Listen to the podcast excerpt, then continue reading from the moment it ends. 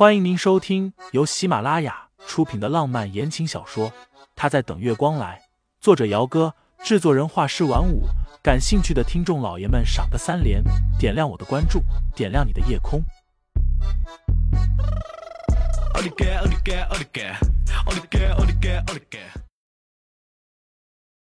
第三十五章，我来沾沾喜气不成吗？这你就不懂了。陈毅抬了抬自己的下巴。我自己的儿子，我还能不了解吗？越是管着他，反骨越重。现在先顺着他，从他这里不好下手，难道不会从另一边下手吗？盛老爷子一想也是，刚刚他是被儿子给气昏了头了，倒是没有想到要从沈家丫头那里入手。夫人高明，那这件事情就交给你了。盛老爷子笑了笑，撑着拐杖站起来。婚礼也快开始了，咱们先下去吧。陈毅哼了声：“我要是不高明一点，这么多年来，还不定得被你欺负的多惨。”盛老爷子知道他是又想起了当年的事情，连忙笑着说了几句好话。夫妻两个在老管家的陪同下下楼去。婚礼还有十分钟开始，清新转头看了看后院的入口那里。没看见盛思景，倒是看见了几个不怀好意的人。四五个穿着伴娘服、盛装打扮的名媛，正气势汹汹的朝着沈清新走过来。哟，这不是沈小姐吗？前男友结婚，沈小姐不在家里哭鼻子，跑到这里来做什么？叶棠的塑料闺蜜李嫣然抬着自己尖尖的下巴，笑得不怀好意的。该不是来抢亲的吧？他们几个都是迫不得已抱着叶棠大腿的。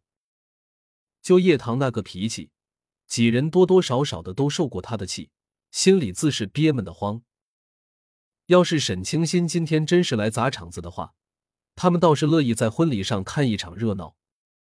我为什么不能来这里？清新笑了一下。前男友今天结婚，我来沾沾喜气不成吗？钟伴娘无语，哪有人来前男友的婚礼现场沾喜气的？既然是来沾喜气的，婚礼也快开始了，沈小姐快随我们到前面去吧。这儿什么都没有，怎么沾喜气啊？几个人说着，忽然很心照不宣的把清新往前面拥去。反正今天是盛叶两家的婚礼，这样的世纪婚礼谁不羡慕？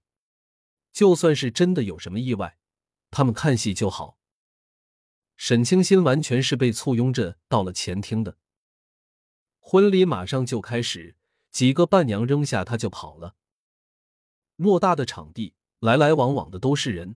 沈清新一个人站着，颇有些和这里格格不入的感觉。有那么一瞬间，他都不知道自己为什么要来这里。走吧，去那边坐。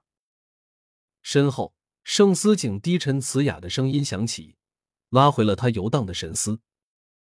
清新抿唇点点头，一只手提起微微有些过长的裙摆，随着盛思景过去。盛思景坐的这一桌是主桌，就坐了几个人：盛老爷子、陈毅、盛业的父母，以及几个盛家的长辈。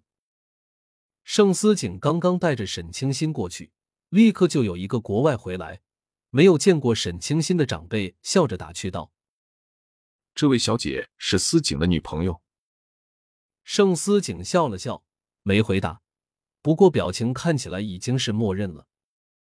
倒是清新有些尴尬，想解释他和盛思景不是男女朋友的关系，不过男人不给他机会，手指捏了捏他的手心，附耳过来用气音说道：“配合一点，保持笑容就好了。”别说话，干什么呢？你们俩，今天是阿叶的婚礼，你们别乱抢风头。盛老爷子不高兴的看过来，尤其是看见沈清心时，不高兴之下还有些厌恶。就这么一个年纪轻轻的小姑娘，也不知道是怎么迷得他儿子神魂颠倒的。盛思景嗤了一声，拉着清新坐下。清新心里有些不大舒服，人也有些不自然。尤其是顶着一桌人的视线，而且那些视线或是打量，或是探究，真的看的人很不舒服。清新低头喝了一口水，压下心里的那股不舒服感，一抬头的时候，对上了一个人的视线。